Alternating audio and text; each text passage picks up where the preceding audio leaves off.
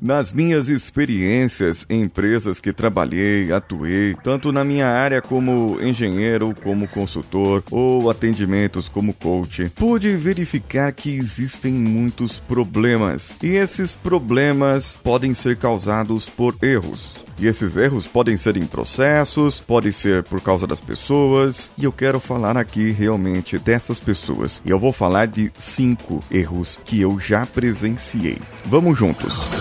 Você está ouvindo Coachcast Brasil. A sua dose diária de motivação.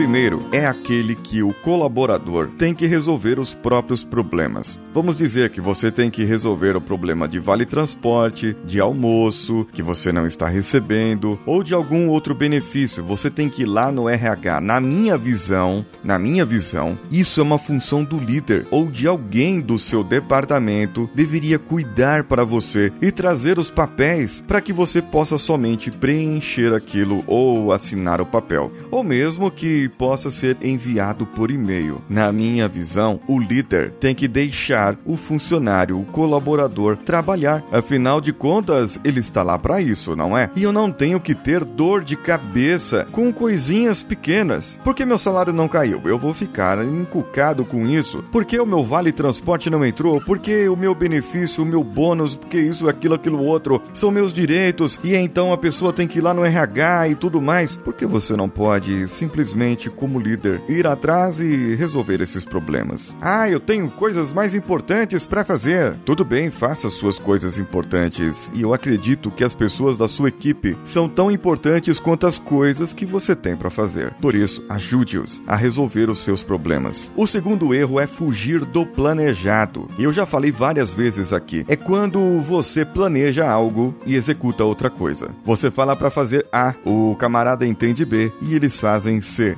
o resultado não vai ser bom. Você não fez o planejado, você não conseguiu executar. E se você não fez o planejado, é o que, que pode acontecer com o resultado que você espera? Muito provavelmente não irá acontecer, porque simplesmente você falhou em uma etapa básica, o início, o planejamento. Se o planejamento não é bom, então faça outro. E aí entra no terceiro, que é não rever o planejamento se algo sai do planejado. Vamos dizer que você definiu uma força-tarefa com 30 pessoas para poder fazer e entregar um projeto em 12 meses. Só que nesses 12 meses, muitas coisas podem acontecer e muitas coisas podem dar errado, e elas vão dar errado. E digamos que no terceiro mês algo aconteceu e você precise de corrigir aquilo que foi planejado. Então você começa a executar novamente. Nessa parte é de suma importância que você defina pequenas metas para que você possa monitorar dia a dia. O quarto, reuniões sem objetivo, sem fundamento e sem noção. Sabe aquela reunião que você marca para discutir o que foi falado durante a reunião? E aí então eu vou começar a falar sobre outra reunião. Isso me deu até uma ideia de fazer um vídeo de como cortar reuniões desnecessárias. O vídeo de hoje no canal youtube.com/coachexpresso, que é o meu canal canal lá falará sobre isso, sobre essas dicas de como cortar reuniões desnecessárias. Você tem que ter um objetivo na reunião. As reuniões, elas precisam ter um foco, ter um objetivo, ter uma razão. E essa razão deve ser levada em conta. E eu devo ter um objetivo para começar e para terminar a reunião. Não deve ser feita apenas uma reunião para poder tomar um café ou para poder ver onde eu vou almoçar.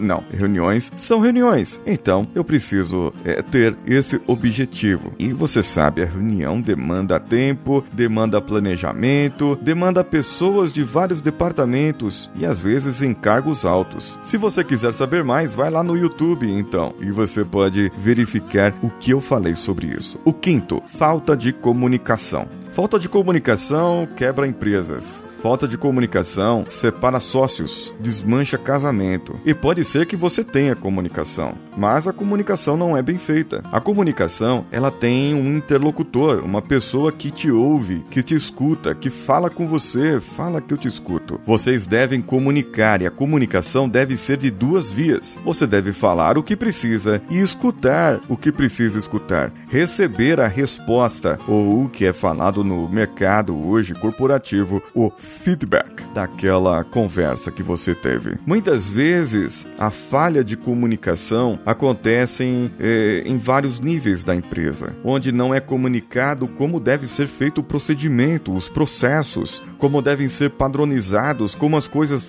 devem acontecer e acontecem de qualquer jeito e acontecem de qualquer maneira e acaba entrando no vida leva eu, leva eu a vida e eu não comunico e você não não fala nada. Eu acho que tem um filósofo que falava: quem não se comunica se estrumbica. Era o Chacrinha. Eu digo mais: quem não escreve e-mail se estrombica também. Porque como você vai provar depois que você pediu, que você solicitou, que você mandou algo, se você simplesmente não comunicou? E o e-mail faz parte da comunicação. Então, você já viu algum outro erro, alguma outra questão que você tenha reparado em empresas? Mande para mim aqui no comentário desse episódio no nosso site coachcast.com.br ou mande o seu e-mail para o contato contato@coachcast.com.br. Os links desse episódio são picpay@paulo.filho para que você possa contribuir, colaborar com o nosso podcast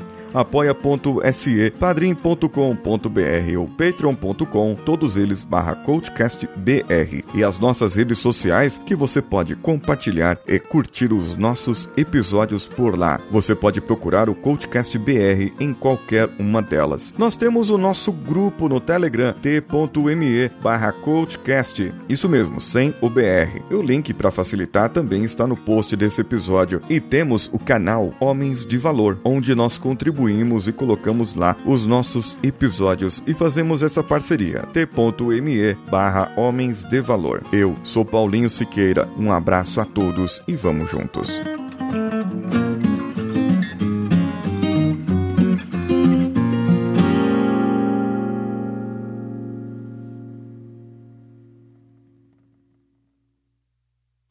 Você ouviu mais um episódio editado por Danilo Pastor, Produções de Podcasts.